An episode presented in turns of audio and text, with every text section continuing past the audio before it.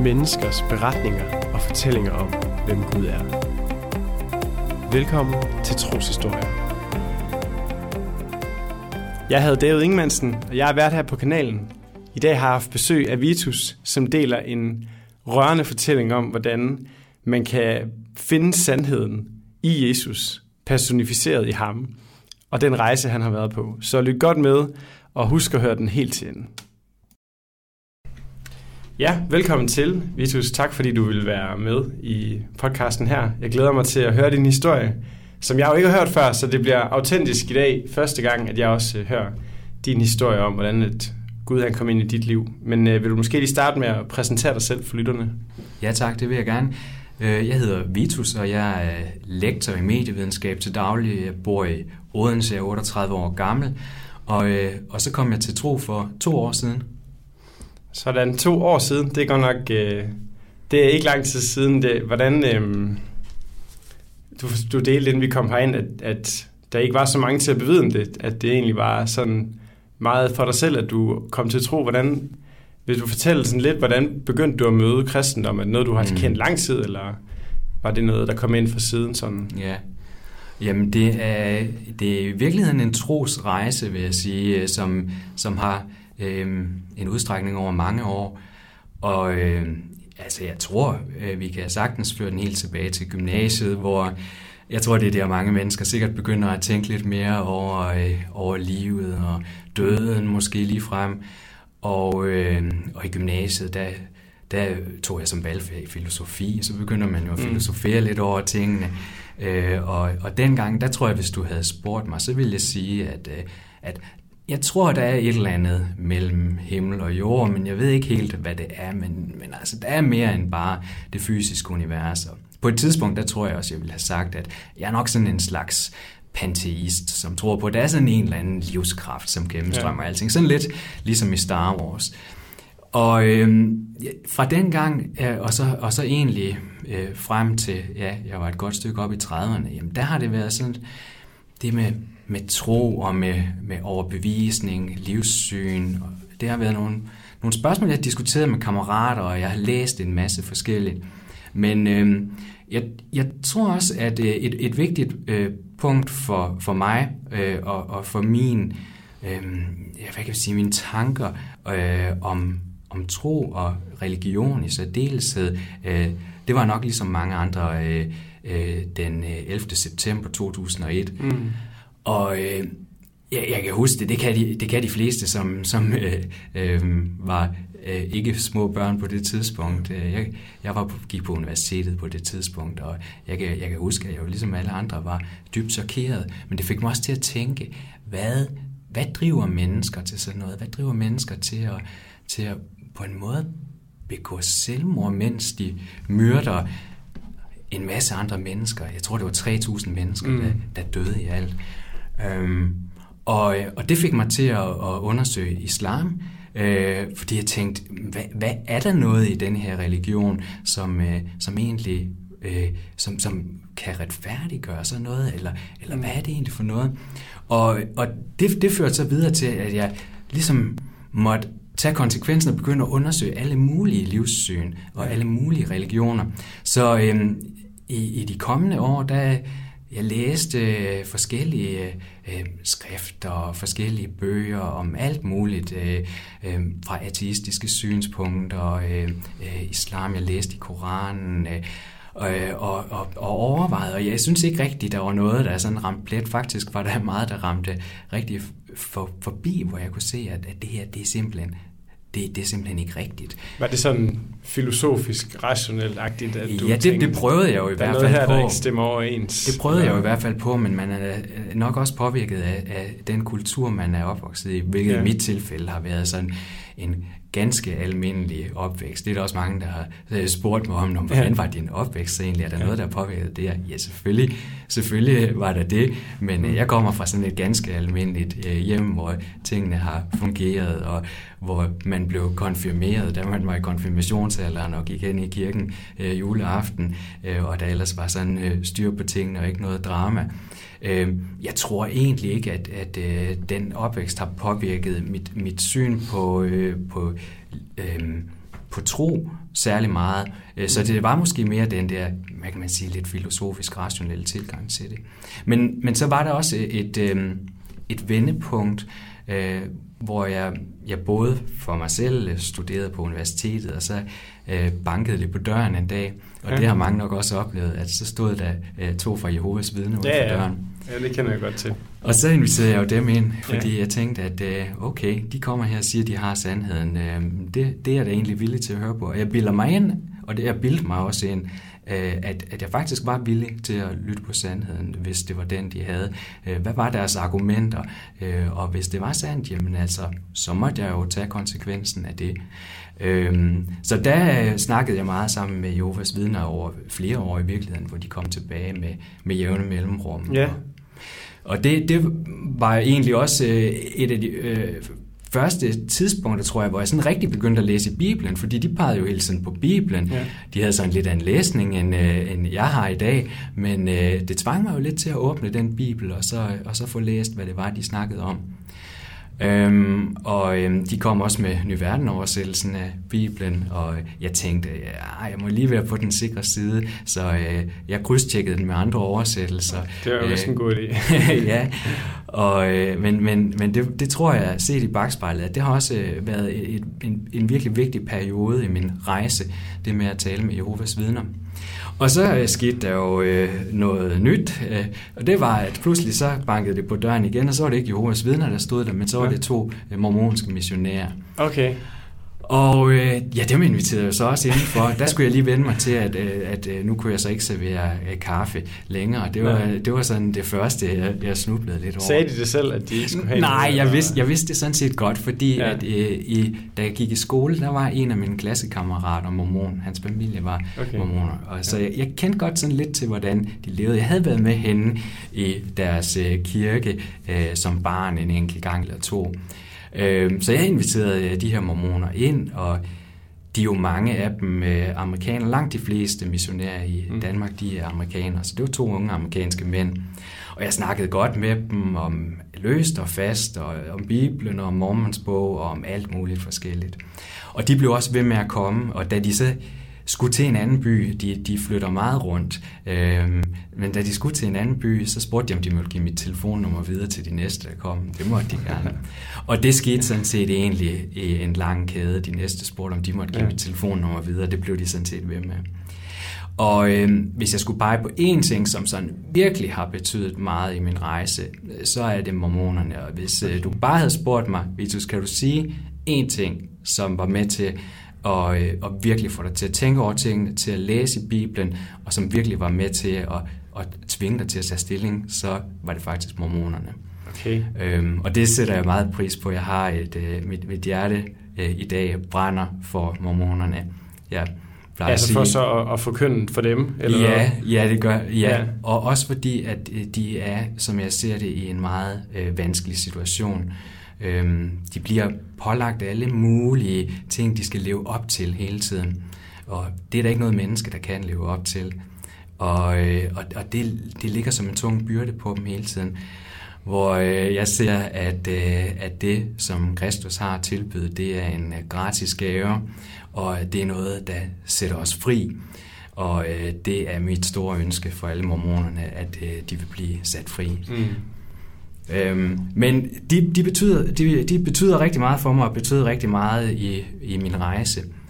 Og, øhm, og jeg vil sige, jeg har faktisk haft øh, løbende kontakt til dem i, ja, jeg har ikke øh, tal på det, men, men lad os sige 10 år eller sådan noget. Øhm, til og fra. Jeg er flyttet, og så nogle ja. gange har det været en periode, hvor de ikke er kommet, men så pludselig er de kommet igen og banket ja. på døren, og så nogle gange er de kommet en gang om ugen, næsten til sådan en fast aftale. Ja. Det, har været, det har været rigtig vigtigt for mig.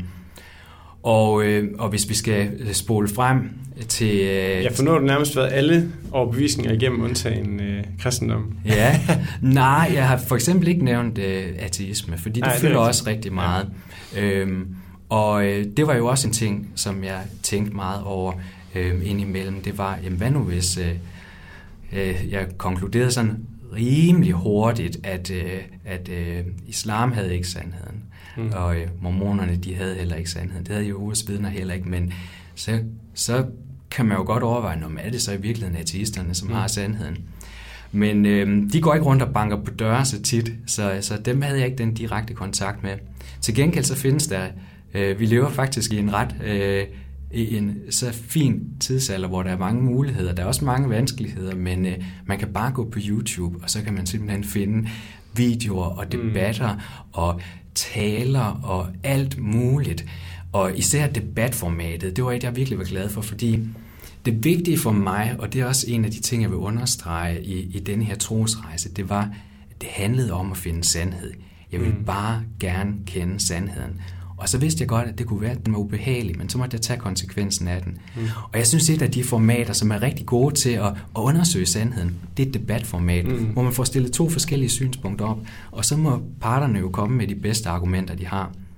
Så jeg har prøvet at tælle sådan lidt på fingre, og jeg har i hvert fald set et, et trecifret antal øh, debatter med ateister og med kristne og med muslimer. Og ja. Nogle enkelte med Jehovas vidner. Der er nogen, som også har debatteret imellem, og nogle enkelte mormoner også, men, men de gør det ikke helt så meget. Men ateister og kristne, og faktisk også muslimer, de øh, debatterer imellem rigtig meget. Og man kan lære så meget af at, øh, at lytte til debatterne og lytte til argumenterne, og så gå tilbage og undersøge dem selv. Holdt de faktisk vand? Mm. Så, øh, så, så det, har, det har virkelig øh, tvunget mig til at, at tænke, og, og det her med, når man bliver bombarderet med forskellige argumenter, som, som faktisk modsiger hinanden, yeah. ja, så er der jo kun én vej frem, og det er at prøve at undersøge tingene selv. Mm. Øh, men hvis vi skal gå øh, lidt, lidt mere op øh, til, til der, hvor, øh, hvor tingene tog fart, yeah. jamen, så er det jo op imod det, det her punkt for cirka to år siden, hvor øh, det var især... Øh, en periode, hvor øh, der var nogle mormonske missionærer, der kom og bankede meget på min dør. Og øh, på et tidspunkt, så var det to søstermissionærer. Det vil sige, det var unge kvinder. Ja. Og øh, de øh, ville også rigtig gerne snakke, og det var fint, og jeg inviterede dem til at komme. Og så kom de faktisk en dag for at fortælle, at de ikke kunne komme. Og jeg sagde, nå, hvordan kan det være, at I ikke kan komme? Ja. Jamen, det, det var fordi, at de havde faktisk glemt, at når jeg var en ugift mand, så måtte de jo ikke komme ind og besøge mig som to unge kvinder. Så de ville høre, om de ikke måtte komme igen en anden dag, og så tage nogle flere med. Og det sagde jeg, det måtte de selvfølgelig godt. Så de kom øh, med to øh, brødremissionærer, to ældste, ja. hedder de, ja. når, de er, når de er mænd. Ja. Så, øh, så så var de lige pludselig fire missionærer. Og så begyndte jeg at få besøg af fire mormoner i gangen, som sad og skød spørgsmål til mig, og jeg skød nogle spørgsmål den anden vej. Og nogle gange så, så blev spørgsmålene lidt, øh, lidt indviklede, så på et tidspunkt så spurgte de også, om de ikke måtte tage en femte en med. Så på et tidspunkt har de siddet fem i min sofa øh, og skudt spørgsmål. Nærmest og jeg har skudt... lille mormon kirke, du er i gang med. ja, men det var, det var, rigtig, øh, det var rigtig nyttigt for mig. Øh, men øh, jeg, jeg følte også, at op til, at da jeg fik besøg af sådan fem, som skød spørgsmål, øh, og, og faktisk meget øh, kritiske spørgsmål ind imellem omkring, jamen, hvad mener du så egentlig om, om dit og dat, at så blev jeg nødt til at, at forberede mig. Og jeg blev nødt til at krydstjekke det, de sagde øh, fra Mormons bog og fra øh, Den Kostlige Perle og fra Lærerpagt. Jeg blev nødt til at krydsreferere det med noget andet, og det blev Bibelen. Så jeg læste rigtig meget i Bibelen i den periode, og jeg følte også, at, jeg, øh, at det, det var egentlig sådan den bedste fællesnævner, vi havde, mm. fordi øh, ja, den, den, den tager de jo i udgangspunktet som øh, autoritativ. De siger så bare, at deres andre værker også, og profetens øh, ord er også. Mm. Øh, men, men, men det tog vi sådan lidt som fællesnævner. Og der skete noget lidt mærkeligt med mig ubevidst. Det var, at jeg begyndte at stole mere og mere på Bibelen. Jeg begyndte mere og mere at, at læne mig op af den, ja. og finde gode argumenter i den. Og, og jeg følte også, at de kom der og faktisk var meget åbne, og de ville mig det bedste. Og jeg ville også dem det bedste, så jeg følte også, at jeg skyldte dem noget. Jeg skyldte dem, at jeg kunne ikke bare feje deres argumenter til side uden et, uden et bedre argument. Mm. Jeg synes, jeg ville være rigtig unfair. Og, øhm, og det kom til det punkt, hvor, hvor jeg begyndte at tænke rigtig meget over det her med, at de kommer her og vil mig det bedste, og de kommer og stiller spørgsmål. De kommer og siger, at de har sandheden, og jeg siger bare, at det har de ikke. Og så tænkte jeg, ved du hvad, det er faktisk hyklerisk, fordi du ved ikke engang selv, hvad du tror på. Mm. Ved du egentlig det? Og så tænkte jeg, åh oh, nej, du er godt nok faktisk forfærdelig, mm. sådan som du sidder og, og taler med dem. Jeg ja. følte mig som en hykler, virkelig. Og det begyndte virkelig at, at, at veje som et, et, et tungt åg på mine skuldre, det her. hvad, hvad er du egentlig for en person, at, at du sidder her bare og siger, at de, de tager fejl, men du kan ikke engang selv sige, hvad der er det rigtige. Mm. Og så tænkte jeg, okay, men du sidder og bruger Bibelen som argument, så, så tror du på, hvad der står i den? Det, det, det bliver jeg simpelthen nødt til at spørge selv. Tror du på ja. det? Og så kom jeg til den konklusion, at det gjorde jeg et godt stykke hen ad vejen. Ja. Jeg troede et godt stykke hen ad vejen på, hvad der stod i Bibelen. Men der var en sidste bid, hvor der måtte jeg sige nej. Jeg måtte sige, nej, jeg tror 90% på det måske, 95% på det. Men jeg kunne ikke sige ærligt, at jeg troede på det 100%. Og der ramte det mig altså bare, hold fast, hvor er du så hyklerisk, at du sidder der ja. og bruger Bibelen som argumentation og siger, I kan jo nok se at, I kan jo nok se at. Og det gjorde faktisk ondt. Der begyndte jeg at se mig selv, og altså jeg vil sige, for at bruge, ja, for, for, for at tale sådan et, et kristent sprog, så, ja. øh, så så jeg min egen søn. Ja. Og det var, det var ubehageligt at se i mm. øjnene. Og, og jeg begyndte at blive rigtig rådvild egentlig. Jeg vidste ikke helt, hvad jeg skulle stille op med mig selv. Fordi hvad, hvad var det for nogle procenter, du ikke kunne se i, i det moment? Altså, hvad var det for nogle mm. ting, der særligt sådan, det der kan jeg bare ikke lige nu? Det var egentlig ikke nogen bestemt del af Bibelen. Nej.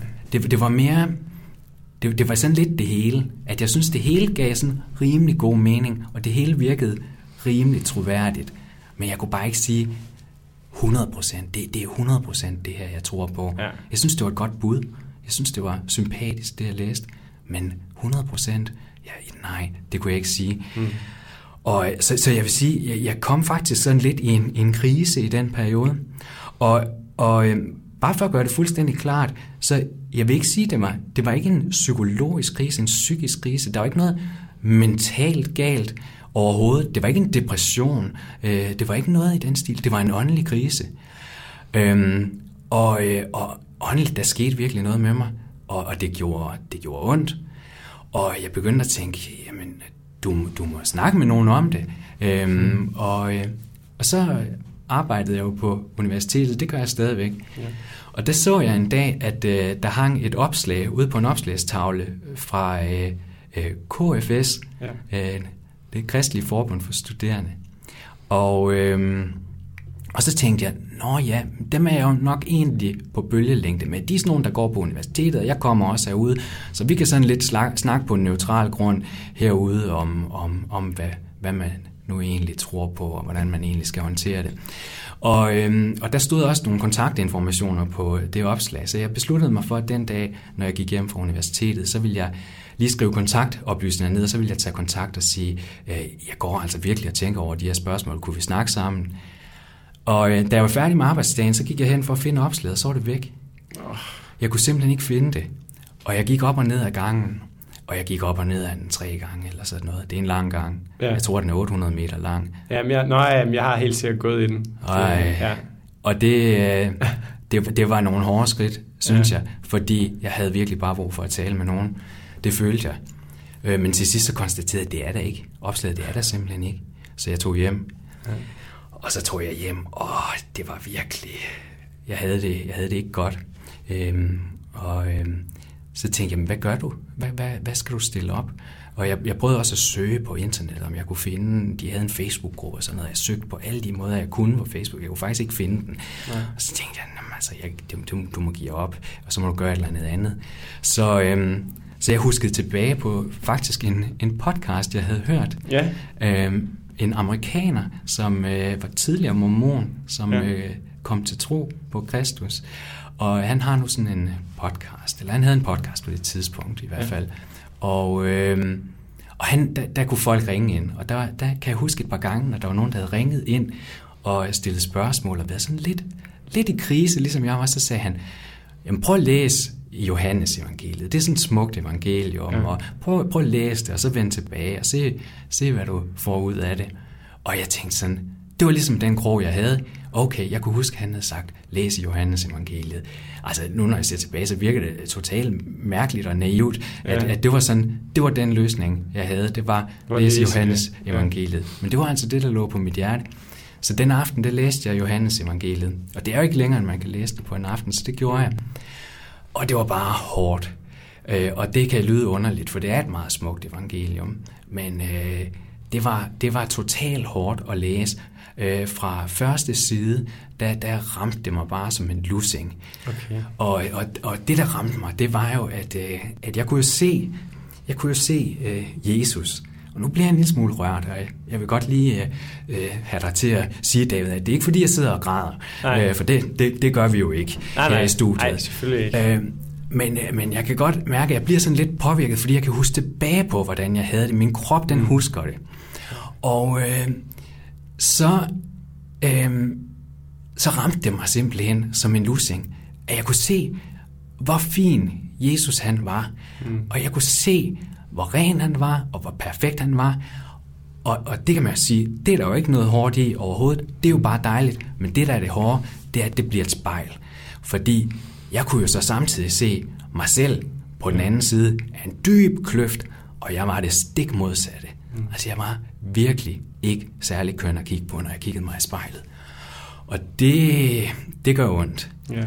Men jeg tænkte, at, at jeg, måtte læse, jeg måtte læse videre, øh, og det var, ligesom, det var ligesom det eneste, jeg kunne komme på.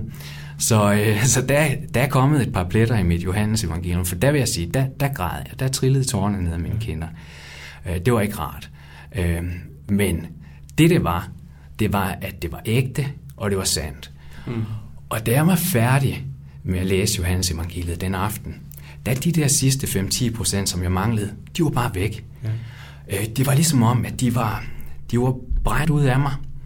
Og jeg har sådan lidt, ja, det, det er selvfølgelig svært at beskrive, fordi det, det er en åndelig proces. Igen, det, det er ikke en mental proces, det her. Det var ikke fordi, jeg skulle overbevise som et eller andet godt argument, fordi jeg havde alle argumenterne, jeg havde hørt alle debatterne, jeg havde undersøgt alt det der, man kan undersøge omkring universets begyndelse, og omkring objektiv moral, og omkring forskellen på islam og kristendom, og alt muligt. Jeg havde alle argumenterne, men der manglede noget, og det der manglede, det var åndeligt. Mm.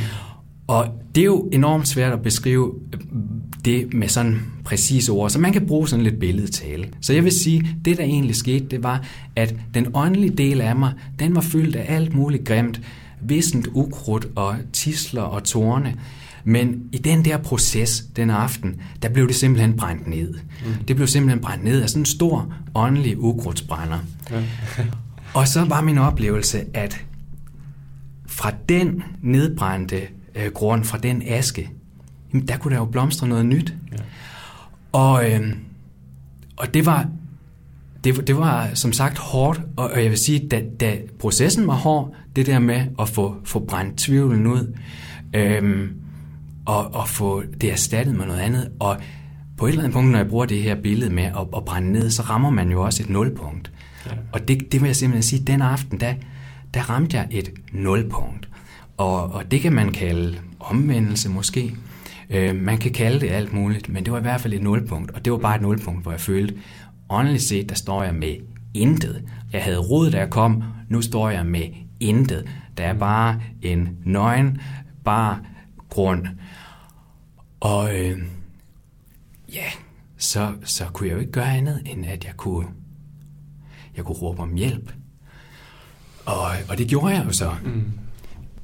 Og, og der havde jeg den øh, fuldstændig klare oplevelse, at, at mit nødråb, det blev, det blev besvaret. Mm. Og igen, altså, det, det, er jo en, det er jo en vild oplevelse. Mm. Så det er svært at sige sådan helt præcist, hvordan det skete, men øh, jeg kan i hvert fald sige det sådan, at, øh, at jeg, jeg råbte om hjælp, og jeg, jeg bad om tilgivelse. Og, og da jeg havde gjort det, så havde jeg simpelthen oplevelsen af, at, øh, at der var en meget stor byrde, som, som blev løftet fra mine skuldre. Det var simpelthen en lettelse. En, en lettelse, som jeg, jeg tror ikke, at man kan helt forstå det, hvis man ikke har oplevet det. Øhm, det var en kæmpe lettelse. Og, og, og det var simpelthen, der kom jeg til tro, og jeg, og jeg, og jeg indså, okay, jeg tror 100%. Der er ikke, der er ikke nogen tvivl. Mm. Og, og siden da, ja, ja, indimellem, så sidder man der og læser en eller anden artikel på nettet om, omkring et eller andet med, med universets begyndelse, så tænker man, mm. ja, jeg må hellere lige dobbelttjekke, om det nu også passer, eller et eller andet. Ja. Så på den måde oplever vi jo alle sammen tvivl. Mm. Øh, og så undersøger man tingene. Men, men hvis vi ser bort fra den form for tvivl, hvor man lige skal dobbelttjekke et eller andet, altså så har jeg jo ikke oplevet nogen form for tvivl siden da. Den er bare væk. Mm. Øh, og, og jeg har bare jeg er simpelthen jeg er blevet en ny mand. Fantastisk. Det er virkelig en, en enormt rørende fortælling. Øh, jeg ved overhovedet ikke, hvor jeg skal starte henne. Nå, men så kan jeg måske komme med en lille tilføjelse. Ja. Fordi dagen efter, at, at det her var sket, der, jeg, jeg var lettet, øhm, og jeg var glad, da jeg gik på arbejde dagen efter. Og så øh, dagen efter, da jeg gik ned ad gangen på universitetet, så så jeg opslaget fra KFS. Så hang det der. Selvfølgelig. Stærkt. Og øhm, ja, det kan man jo lægge i, hvad man vil. Jeg har tænkt over det selv. Jeg ved det ikke, om det er en rengøringsdame, der er fjernet det, eller hvad der er sket helt konkret. Eller om jeg simpelthen har været blind. Men altså, det her i hvert fald tænker, når jeg ser tilbage, det var, det her, det her problem og den her tvivl, jeg stod med, det var jo faktisk ikke noget, der var nogen mennesker, der kunne hjælpe mig med. Der var ikke nogen, der kunne give mig flere argumenter. Der var ikke nogen, der kunne give mig flere gode råd. Jeg havde det hele. Der var ikke nogen, der kunne give mig mere. Så det var faktisk mig selv, der skulle se Gud i øjnene. Og det er godt nok overvældende. Mm. Øhm, så, øhm, og, og, og som jeg også sagde, det bliver jo et spejl. Så jeg skulle også se mig selv i øjnene. Og, og det er jo derfor, jeg er så, så lykkelig og taknemmelig for, at jeg faktisk endte med at føle mig som den mest ensomme mand i hele verden. For det gjorde jeg den ene aften. Ja. Der følte jeg mig virkelig alene i verden. Men efter det har jeg overhovedet ikke følt mig alene. Hmm.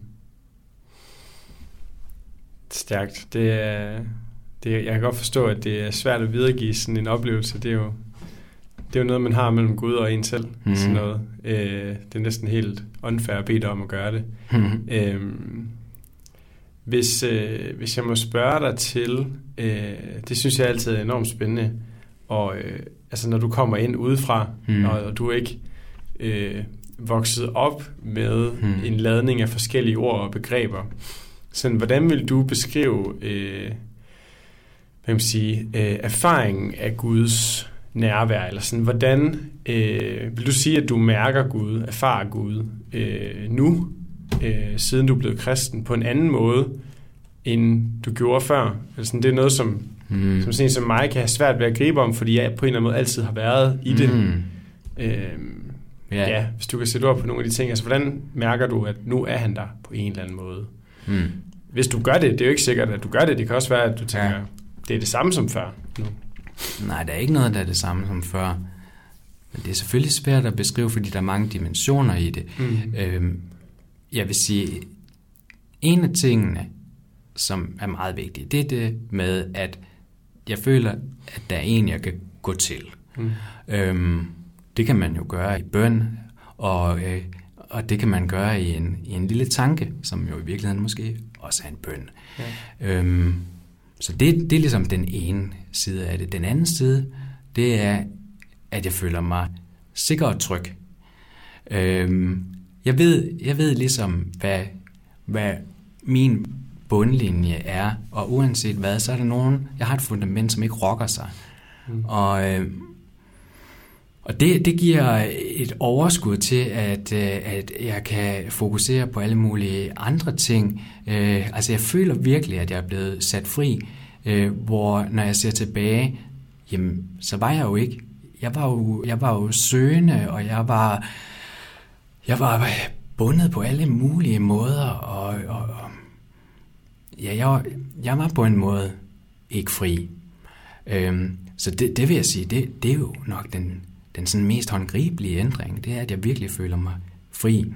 Men nu spørger du også om, om hvordan det så er at, at ligesom gå fra øhm, en, på en måde en verden til en, til en anden. Ja. Og jeg vil sige, en anden ting er det, det er jo også det, det kristne fællesskab. Øh, fællesskabet med andre kristne. Øh, det var jo noget, jeg ikke havde før. Og det er jo også en helt ny verden, kan jeg forestille mig. Det er det, og det er en meget, det, det kan være en meget fin verden, det kan også være en meget underlig verden. Ja. Øh, jeg oplevede jo lige pludselig, at, øh, at der er sådan et, øh, et kodesprog.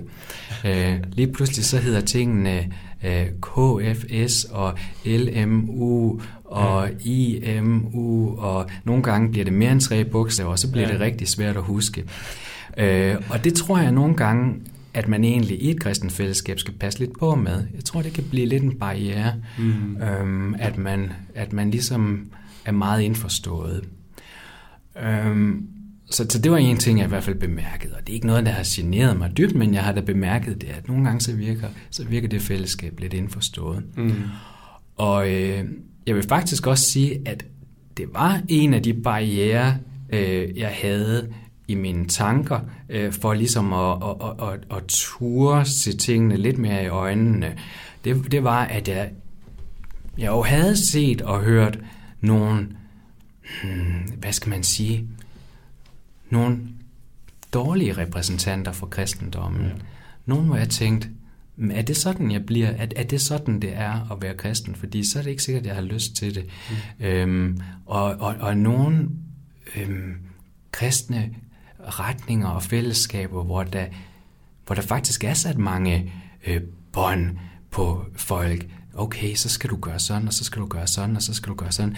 Og det strittede i mig. Ja. Især fordi jeg havde så meget at gøre med mormonerne. Og det er jo lige præcis det, de får at vide. Du skal gøre sådan. Der er jo en lang liste.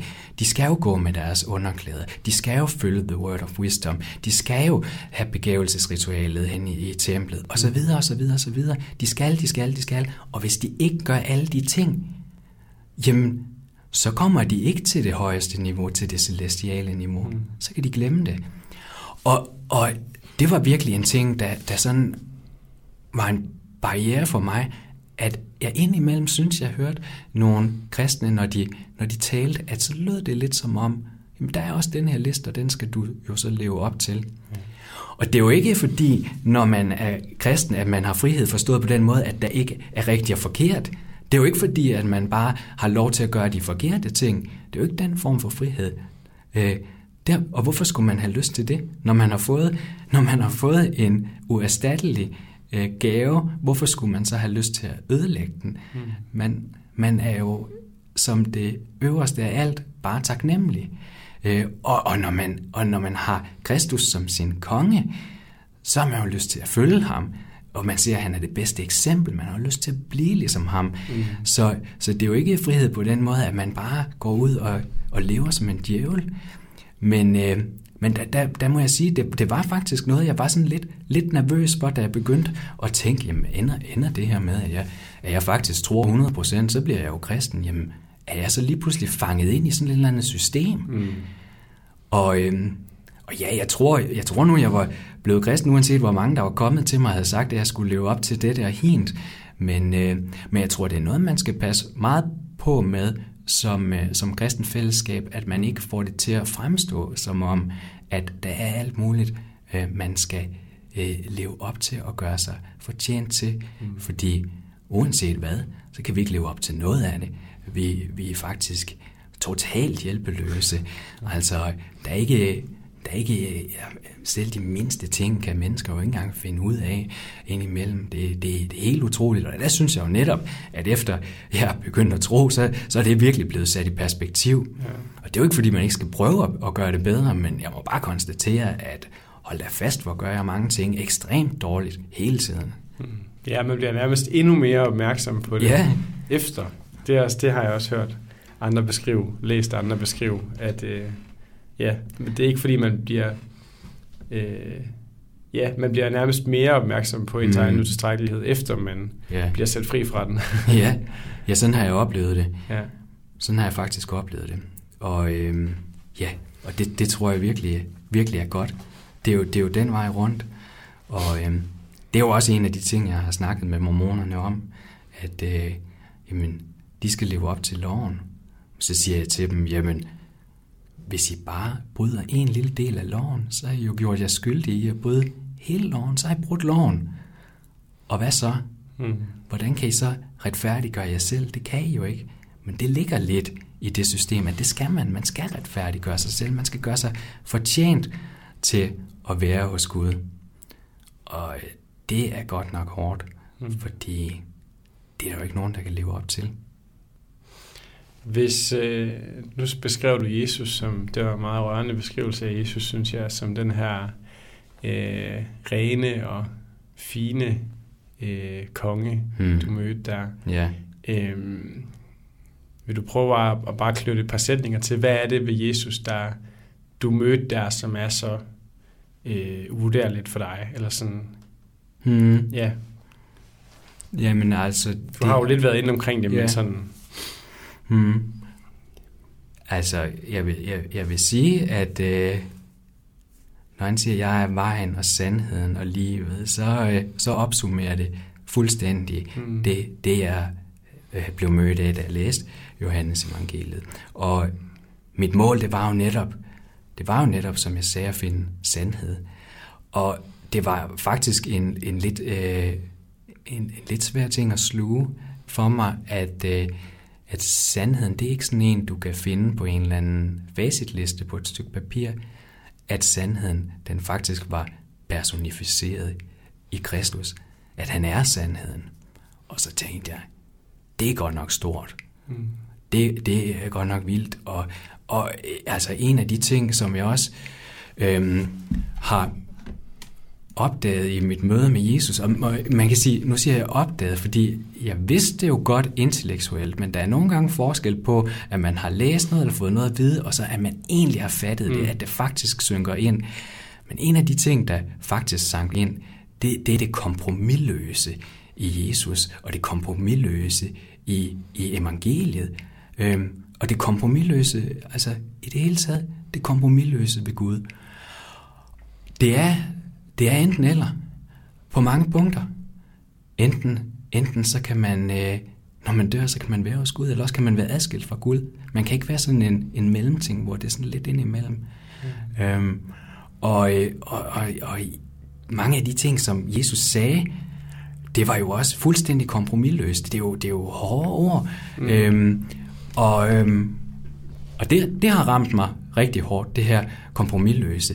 Der er jo ikke, efter, efter at øh, ordet blev kød, og at øh, Jesus vandrede og talte, altså de ting, han sagde, og de ting, han gjorde, der er jo ikke noget menneske, der har, der har været mere ekstremt på jordens overflade. Og det, det sank ind, øhm, hvor jeg sådan måske ligesom, jeg vil tro mange, øh, som, som ikke er kristne, øh, har det, tænkte lidt, at Jesus han er en god lærer. Og han har, han har styr på rigtig mange ting. Øh, og han sagde, nogle, han sagde nogle kloge ting. Men der er jo en verden til forskel på, at man har en, der siger nogle kloge ting og har godt styr på det, og som i øvrigt er selvopoffrende, og så til at have en, der er fuldstændig kompromilløs. En, som, som siger, at jeg er vejen, jeg er sandheden, jeg er livet. Altså, det er jo helt vildt mm. at sige. Og jeg forstår da godt, øh, hvorfor at øh, man fra øh, lovgivernes og de religiøse lovgiveres side tænkte, sådan en mand kan vi jo ikke have gående rundt, mm. øh, som går og siger sådan noget. Altså, han, og det er jo en af de ting, som jeg også har snakket lidt med øh, Jehovas vidner om, det er, jeg synes ikke, at Jesus han lagde ret meget skjul på, hvem han var. Mm. Øh, de ting, som han sagde, det er nogle ting, man kun kan sige, hvis man er Gud. Mm. Ja, det er rigtigt. Han var enormt skilsættende. Altså, man blev nødt til at enten sige, du er en løgner, eller ja. at falde på knæ for det på en eller anden måde. Det er sådan... Og det er også det, der har været en, en vigtig del af, af min trosrejse, hvis, hvis vi skal kalde det det sådan ja. lidt populært.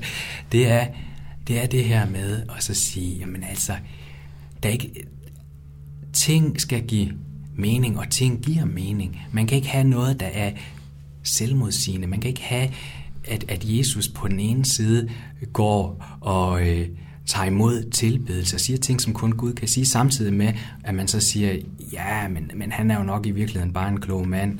Øh, det, det hænger ikke sammen. Øhm, så på et eller andet tidspunkt, så kræver det faktisk, at man tager stilling til, var Jesus den, han sagde, han var? Mm. Eller var han en klog mand, der gik rundt og måske var en lille smule revolutionær, ligesom der er nogen, der siger. Og alt efter, hvad for en konklusion man kommer til, jamen så må det jo have en stor betydning for ens liv. Men øh, jeg, jeg kunne i hvert fald, når jeg ser tilbage på mig selv, så, så må jeg sige, det spørgsmål, øh, jeg var lidt bange for. Jeg var nok lidt bange for at høre svaret på det. Fordi jeg jo godt vidste, at med svaret af det, som jeg måske egentlig hælder til, at det er, at Jesus han faktisk er lige præcis den, han siger, han er, jamen så bliver mit liv vendt på hovedet. Mm. Ja. Og oh, der er meget mere, jeg gerne vil spørge dig om. Vi kan nok kun lige tage en hurtig ting mere. Hmm. Øhm, det er ret fedt, at du sådan øh, virkelig læste Bibelen og virkelig øh, blev nødt til at lære den at kende i din snak med de her forskellige mennesker, Hmm. inden at du blev kristen. Ja. Øh, det tænker jeg på, om du så har mødt, hvordan skal man beskrive det, øh, nogle ting i Bibelen, som, som det kristne fællesskab læser på en helt anden måde, end du lige læste dem, inden du blev kristen. Øh, hvis det giver mening. Altså er der Ja. noget, hvor du tænker, hov, er det sådan, I har forstået det? Det er jo Mm. sjovt, for da jeg læste i min bibel, der tænker jeg det som noget helt Ja. andet. Det er et godt spørgsmål, og jeg vil sige både ja og nej, fordi det er klart, i min, i min læsning af Bibelen, der har jeg jo også slået forskellige tolkninger op og forskellige synspunkter. Ja. Så, øh, så jeg har jo, øh, jeg har jo øh, tjekket op på især, jeg vil sige især måske den lidt amerikanske tradition, og det tror jeg igen også har noget at gøre med de mormoner, jeg har snakket Ja, med. ja. Øh, så, så har jeg jo tjekket alle dem, som, øh, som øh, bliver indimellem omtalt som, de, okay, de har nogle gode udlægninger. Jamen, så er de, hvem er det så? Så er det John Piper, og Ja. så, er det, så er det sådan nogen. Øhm, øh, og, og så, så, så det er da klart. Så, så nogle gange har jeg fået nogle bud på, øhm, hvordan en passage kunne læses, men jeg vil sige, jeg har været meget kritisk, og jeg har altid tilstræbt at få mere et, end et bud Ja. på, hvordan en passage skulle læses. Og jeg har været meget skeptisk, og er stadigvæk over for øh, det, man kunne kalde sådan lidt firkantede traditioner. Ja. Øhm, og det er jo ikke fordi, at traditioner per definition er noget skidt. Men, øh, men der er jeg igen meget påvirket, tror jeg, af mine snakke med mormoner. Altså, jeg, jeg kommer næsten til at lyde som en, der er kommet ud af, af øh, Jesu Kristi kirke af sidste dages helgen, Ja. når jeg snakker om det, fordi jeg virkelig har, har set, øhm, hvordan man kan skabe nogle problemer ved at øh, lytte til mennesker, øh, opstille traditioner, øh, gå, gå væk fra Bibelen og øh, lade nogle andre ting i virkeligheden overtrumfe Bibelen. Øhm, og det, det, det kan ende galt, selvom det på overfladen kan se rigtig fint ud. Mm. Så, så det, det har sat sådan lidt en, en Altså det har, det har tændt sådan en detektor hos mig, sådan en, øh, en traditionsdetektor, sådan en, er det, her, er det her et menneske, der siger, hvad jeg skal synes om tingene, eller er det her i virkeligheden Bibelen? Mm. Øhm, så der er jeg meget skeptisk, og nogle gange er jeg måske, nogle gange er jeg måske også lidt for provokerende, når jeg sådan går folk lidt på klingen øh, med, er du sikker på, at det faktisk er sådan, mm. det her skal læses? Og jeg vil sige lige, lige som afslutning på det, øh, jeg hørte på et tidspunkt en, der sagde, øh, at den, den måde, man lærer at kende øh, forfalskninger på, det er jo ved at lære den rigtige, den ægte vare at kende. Altså for eksempel med pengesedler. Det er jo vigtigt, hvis man arbejder i en bank, at man kan kende, kende en falsk pengeseddel. Øh, så, øh, så der har jeg hørt, at så, så studerer man de ægte sedler og ser, hvad er der for nogle kendetegn, som, som man så øh, som er på den ægte seddel. Mm. Øh, og det synes jeg er et rigtig godt princip, som man fint kan overføre øh, til Bibelen, at øh, det er vigtigt at lære Bibelen at kende, fordi indimellem så hører man nogle udlægninger eller noget ekstra, øh, hvor man så må sige, "Men det er faktisk en forvanskning. Og det er jo svært at se, hvis man ikke kender den ægte vare. Mm. Men jeg vil som et lille PS til den, for jeg synes, den er rigtig god, den der med øh, forfalskninger og nægte ægte vare. Jeg vil bare som et PS sige til det, at man kan faktisk også lidt gå den anden vej, at hvis man ser noget, som er øh, som bare overhovedet ikke giver mening, så kan man egentlig også starte der. Altså jeg var faktisk ret hurtigt, ret sikker på, at øh, Joseph Smith, han var ikke en sand profet, og øh, Mormons bog, den var langt hen ad vejen plagiat. Det, det tog mig ikke ret lang tid at finde ud af. Så jeg startede på en måde den anden vej rundt, Ja. og så tvang det mig til at sammenligne tilbage til Bibelen. Så, så, så jeg er gået den, den lidt omvendte vej rundt om det. Øh, men jeg synes i hvert fald, øh, at det er enormt vigtigt at simpelthen gå til Bibelen, se, er det det, der står, og gør ligesom man kan læse i Apostlenes Gerninger kapitel 17, hvor folkene fra Berea, de bliver rost. Ja. Hvorfor bliver de rost? Jamen det gør de, fordi Paulus og Silas, de rejste rundt, og de fortalte om Kristus, og så siger de, at folkene i Berea, de var mere noble, kunne en dansk oversættelse være, øh, end folkene i Thessaloniki. Hvorfor? Fordi de undersøgte skrifterne dagligt. Så de gik altså tilbage, og så tjekkede de, det som Paulus og Silas siger, giver det mening? Mm. Stemmer det overens? Holder det vand? Og det synes jeg, øh, hvis jeg kunne give et råd til både dem, der er søgende, og til dem, som er kommet til tro, så er det, være nogle gode bereanere og gå tilbage og undersøge tingene. Mm. Det er et meget stærkt råd her til sidst. Tak fordi, at du vil dele en historie med øh, mig og med dem, du lytter, Vitus. Selv tak.